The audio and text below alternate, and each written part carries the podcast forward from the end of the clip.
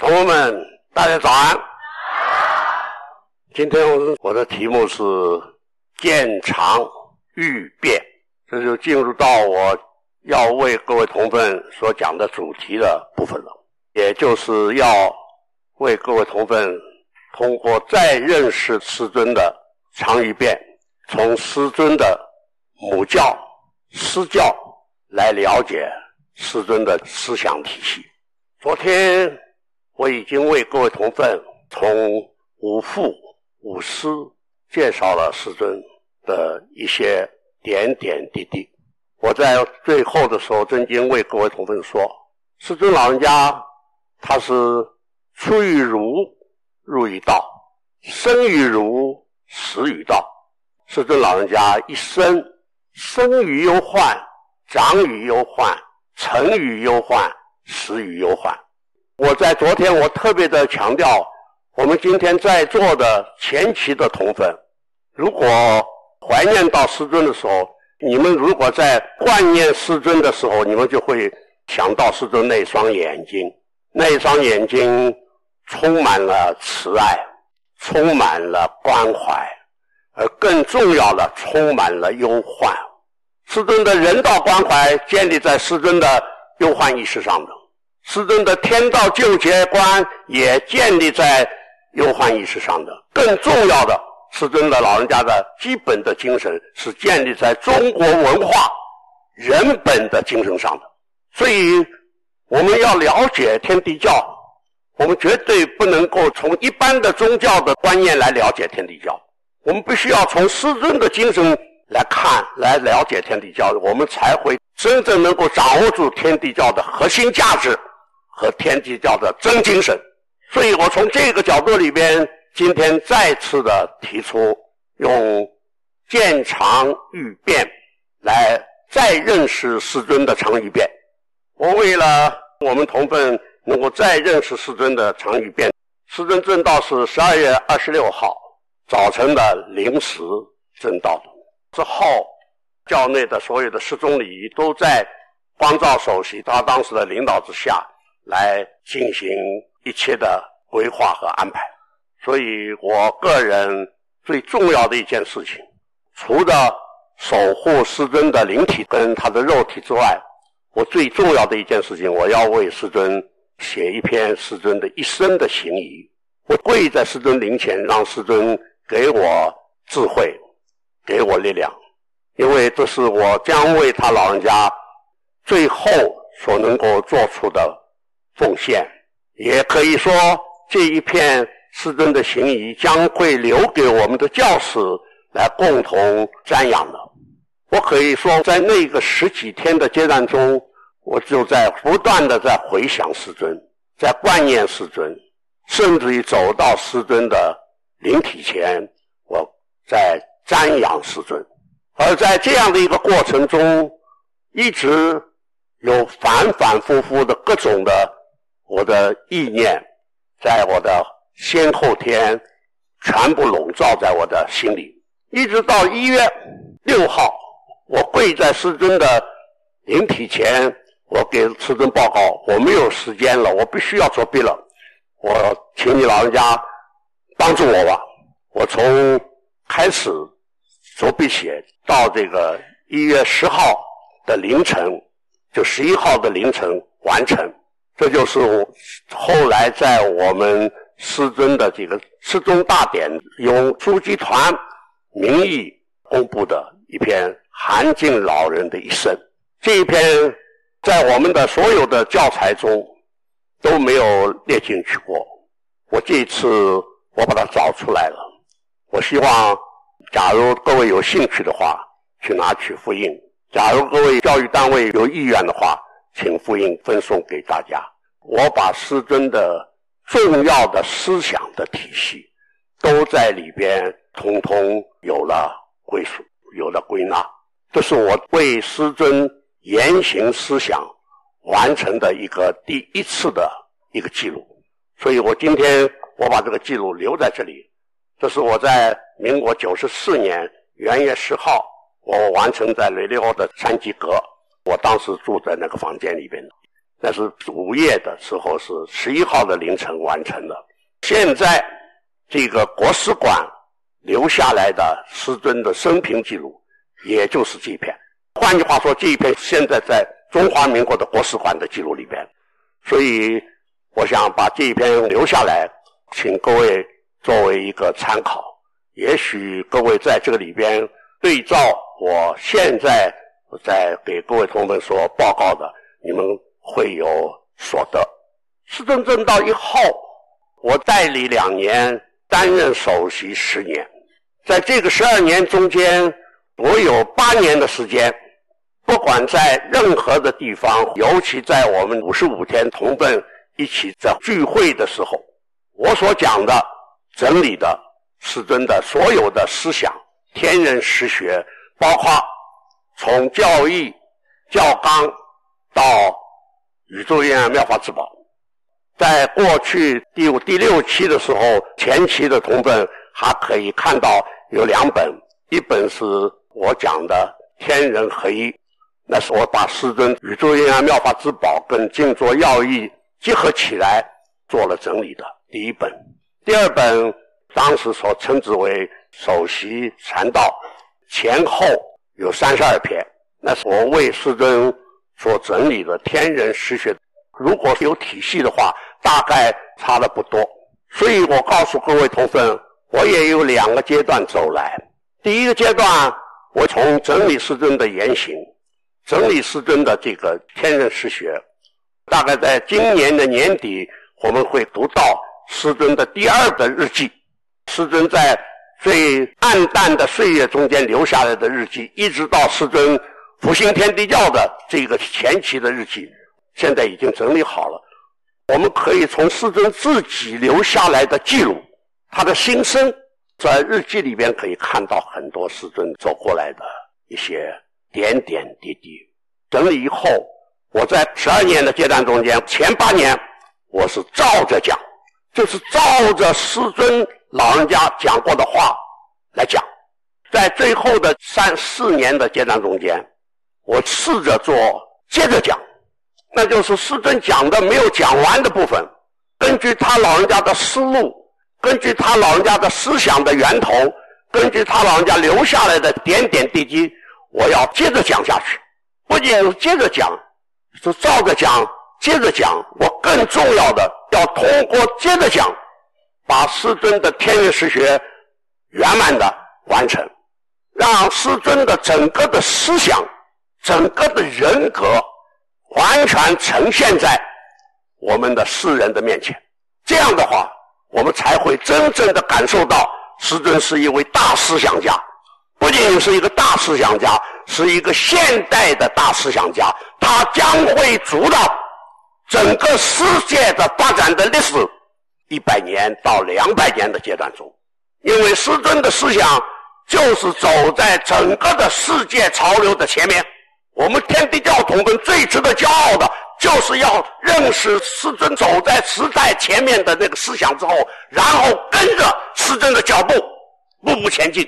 这才是我们天地教同奋应该有的共同的大志大愿，所以我从这样的一个角度里边为各位同奋来讲师尊的见长愈变。我还整理了一段师尊在民国六十九年十一月，也就是上帝核定天地教重来人间之前，有两篇日记。现在我想念给大家听一听。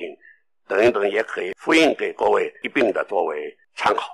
经文，请你把师尊的这两段日记念给大家听一下，谢谢你。恭读本师世尊日记。师尊在民国六十九年十一月十六日的日记中有“谨致天人教主”一文记录。因我凡体不欲在人间做教主，为拯救天下苍生，坚请在地球上。复兴天地教，在未奉上帝准许，未经征得你的同意，便独断独行，公开传播天地教，使你失却培功立德机会，在天上冷若一旁，内心深感不安。想我上帝对你应有适当安排，最低限度既蒙敕封，而人间又已拜命。尽管未曾身作就职，但在道统衍流，自应有尔的历史地位。何况我凡体尚在世上，继续为地教奋斗，论功行赏。当此末节，尔亦应另有任用。究竟现状为何？希望对我据实相告，使我可以了却一桩公案，让我放下一桩心事。最后向你致敬，万分歉意，信其见谅。民国六十九年十二月八日，农历十一月初二日，师尊在日记中记有：五刻光统世准，承李特首相捧诏来电，诏曰。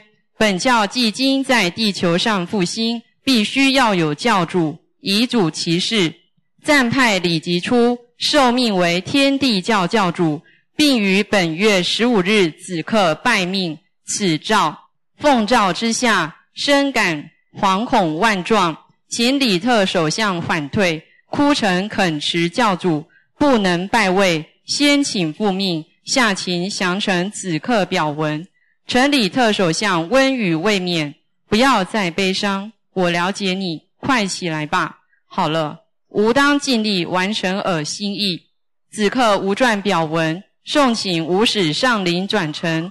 主要理由为：天地教系天地立教，欲统十方，只要天上有教主，人间不需再立教主。因为下民无德无能，敢以天地教教主自居。为天地教前途，为拯救天下苍生着想，急出一片丹诚，非敢抗命，实以秉此人间不设教主看法，所以不敢拜命。愿以有生之年，不居任何名位，当节制尽忠，为地教切实建立基础，鞠躬尽瘁，以报我上帝栽培付托重任之大德于万一耳。尽其垂辞，攻读完毕。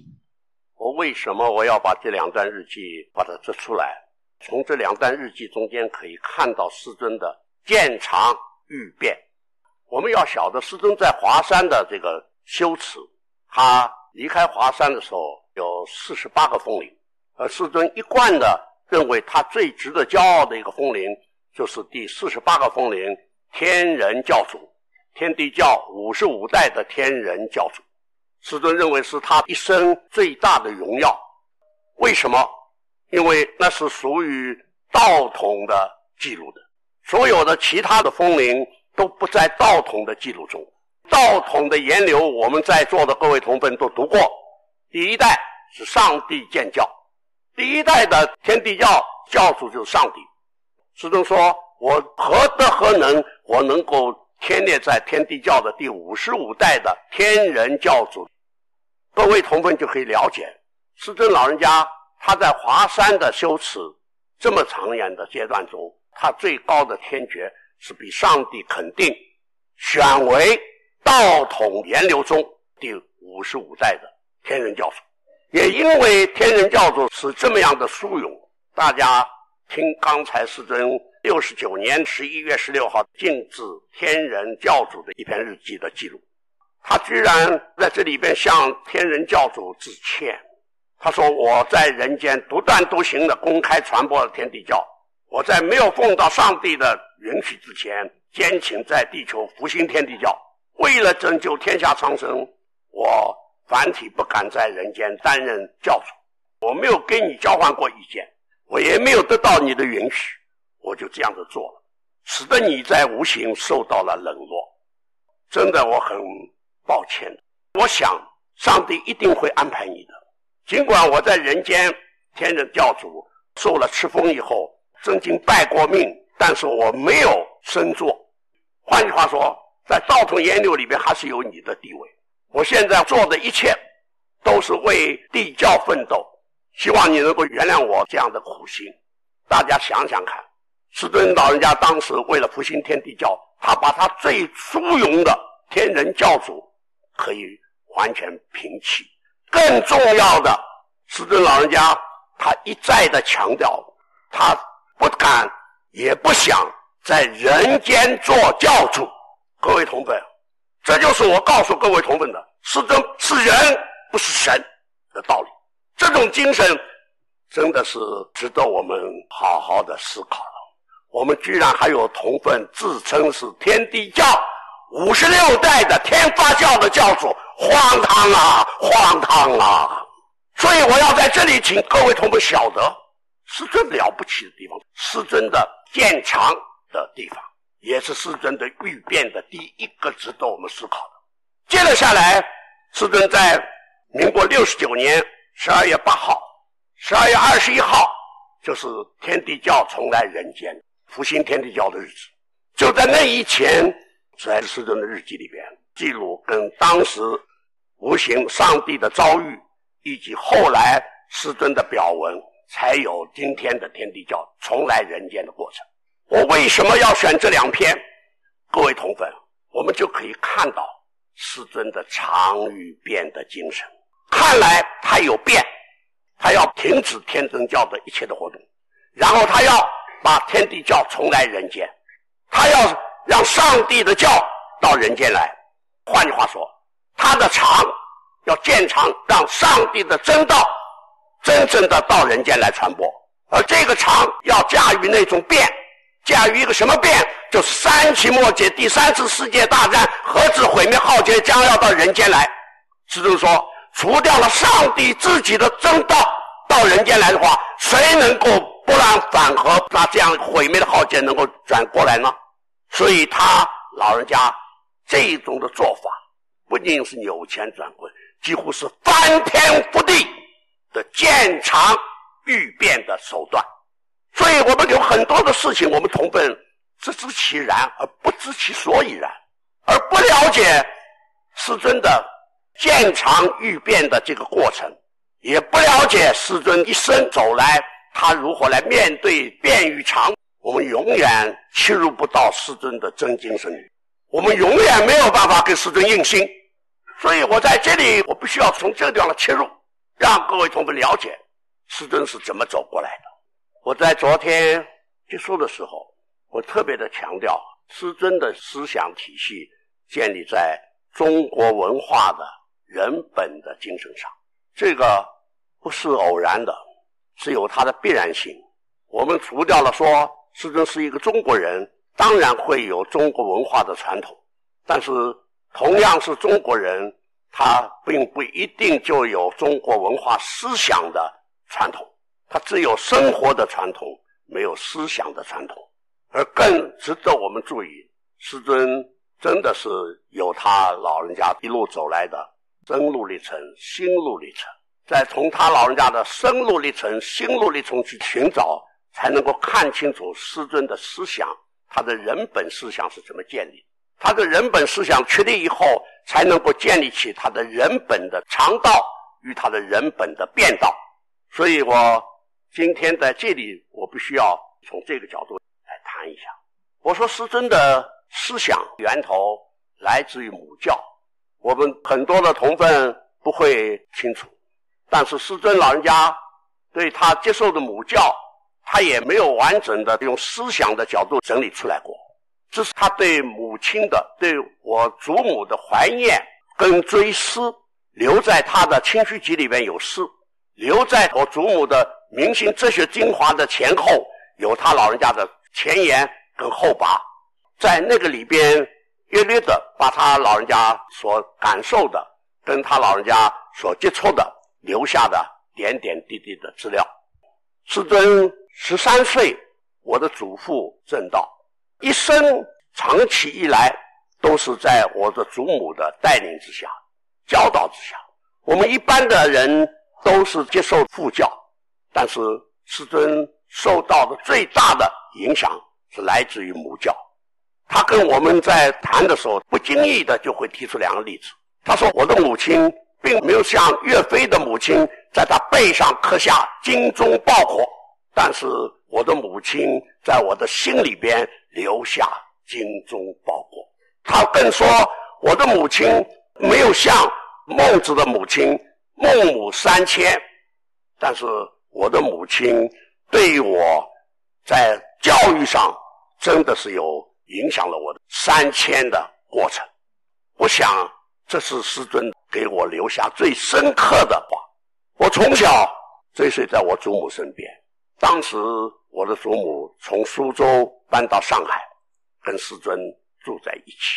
那是师尊一再的要求，尽他一点孝心。他当时有能力来尽一点孝心。在我的印象中间，我的祖母是一个非常温和的，而且慈祥的一位老祖母。但是在师尊的印象中间，我的祖母是一个非常严格的的一个老师。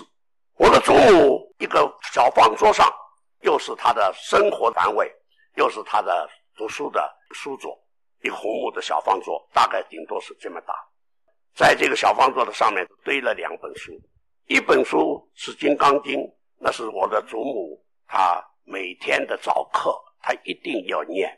同时，她不仅仅念《金刚经》，在另外，他有《金刚经》的自己的心得注解，写在他的一个小的本子上，是宣纸订的一个小本子，他用毛笔自己写的。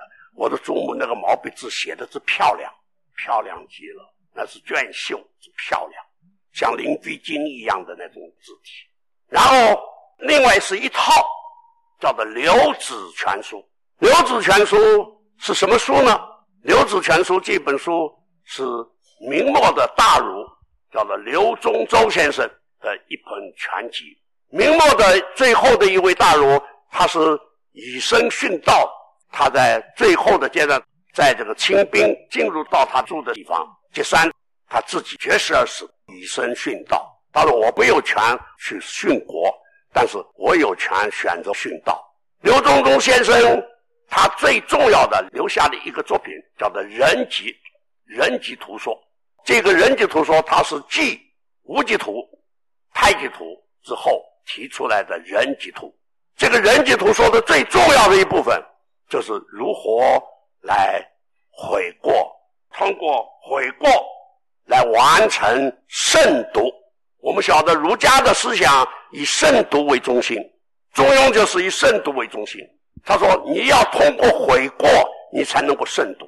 你没有通过悔过，自己不晓得自己过在哪里，恶在哪里，你永远不晓得为什么要慎独。所以，刘宗周先生他的自我的修养就建立在悔过慎独的这个行为上。我们都晓得，明末清初有一位大儒叫做王宗羲先生，王宗羲先生就是刘宗周先生的大弟子。”刘宗周先生的《刘子全集》就是王宗羲先生为他整理完成的。刘宗周先生就是我的祖母的高祖。自从刘宗周先生绝食之后，他就把他家人遣走，而我的祖母的曾祖父就带了他们去了安徽，然后再从安徽，我祖母的祖父就到了北京，我的祖母就在北京长大的。所以他长得非常高大，就非常像师尊的体型。而更重要，我的祖母是柔中有刚。师尊老人家一生有两位了不起的女人，一个就是我的祖母，另外一个就是师母。他们两位都有共同的特性，是柔中有刚，变中有常，这是他们两位了不起的地方。而师尊一生受他们两位的影响。而我的祖母对这个家学，她是始终没有放弃过。我们今天所读到的《明心哲学精华》，尽管是经过第二手由光目上留下来的，事实上，我可以说，《明心哲学精华》是我的祖母的读书札记。因为师尊到了西北去以后，我祖母在上海，在上海正道的时候，当时我的叔叔根本不懂得整理我祖母的遗物。所以把他留下来的写的东西的时候一烧，跟到我祖母一起烧掉了。明心哲学精华应该是我祖母留下来的笔记。这个笔记我可以告诉各位同奋，那就是今天师尊老人家所有的思想的源头。我们去读明星哲学精华的时候，我们就可以看到师尊老人家许多思想的影子在里边。所以我很愿意从这样的一个角度里边。提醒在座各位同奋，师尊的思想的源头来自于母教，而不是父教。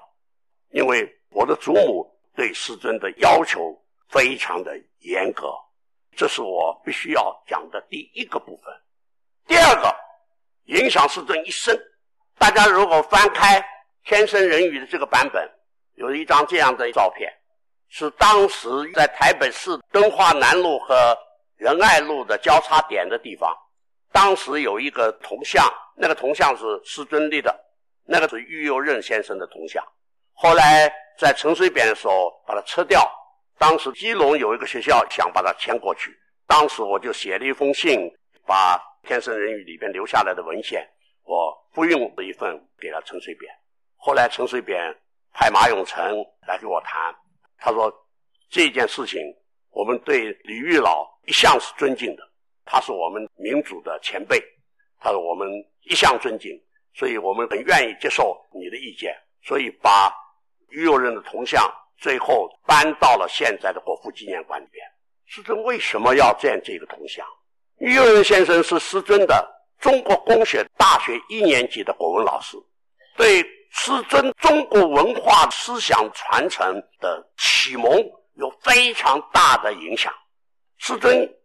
一直把育幼任先生当师父来对待，因为师尊十三岁，我的祖父就过了，所以一直跟育幼任先生有一种师父之间的感情。而育幼任先生对师尊也非常的关怀。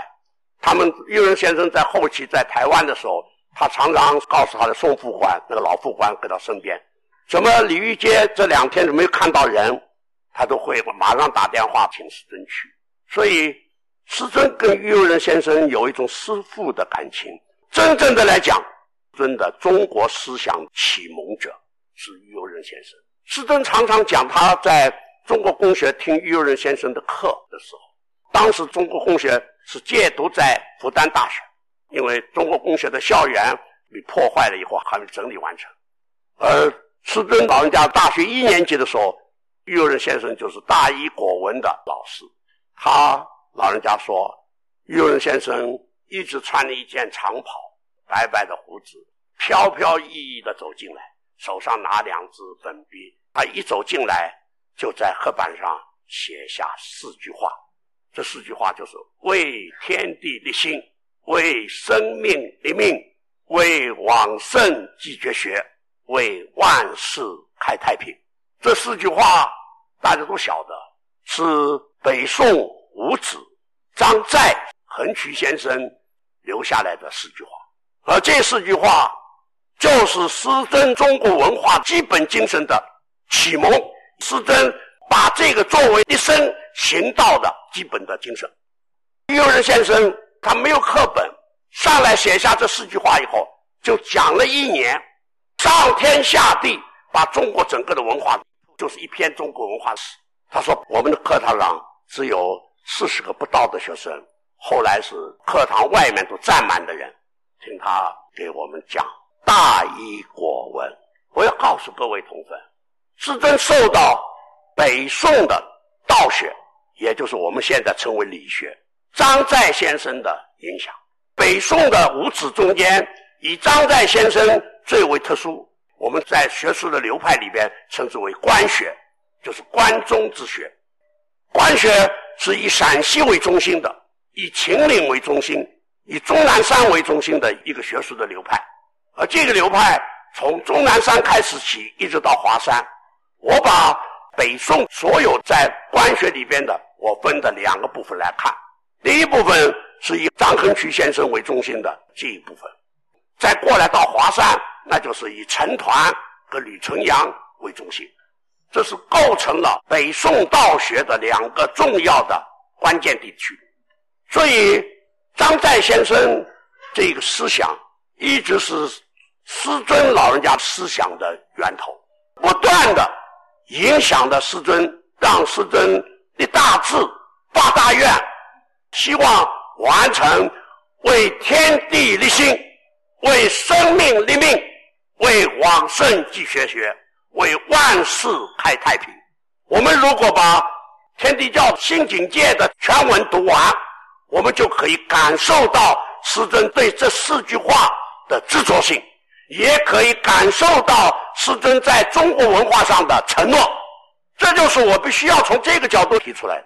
第二个影响师尊的官学的，也是才来自于郁仁先生。郁仁先生介绍了李二曲的思想给了他。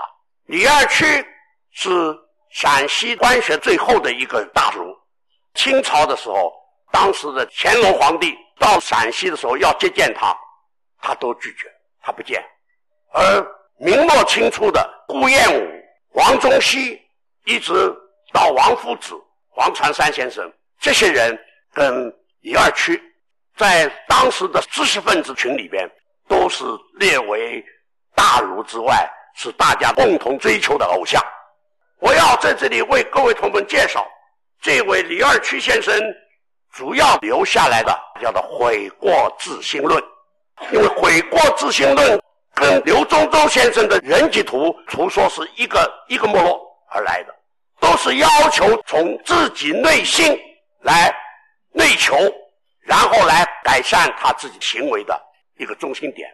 李二曲先生曾经说，无论是要谈正心诚意，或者是要谈内省不疚、改过迁善，或者要谈日新有新、自语自善，他说到尽头处，没有别的，就是只有是悔过自新。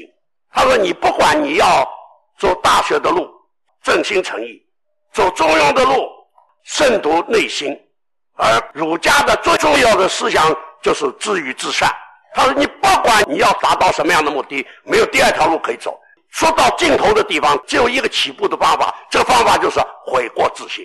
我要告诉各位同奋，刘宗周的慎独悔过而慎独，李二曲的悔过自新，这是师尊一生奉行不渝的原则，也就是师尊留给我们天地教同分。”五门功课中间的最重要的一门功课的源头，反省忏悔。我为着什么说师尊老人家留下的是天人实学？因为师尊老人家自己自称他要追求的是天人之学。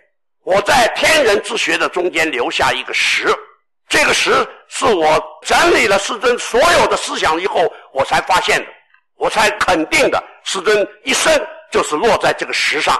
这个实就是要实实在在的，通过一步一脚印的走过去的力行的一个基本精神，那就是实在，要脚踏实地的做。师尊老人家留给我们的最重要的精神就是脚踏实地。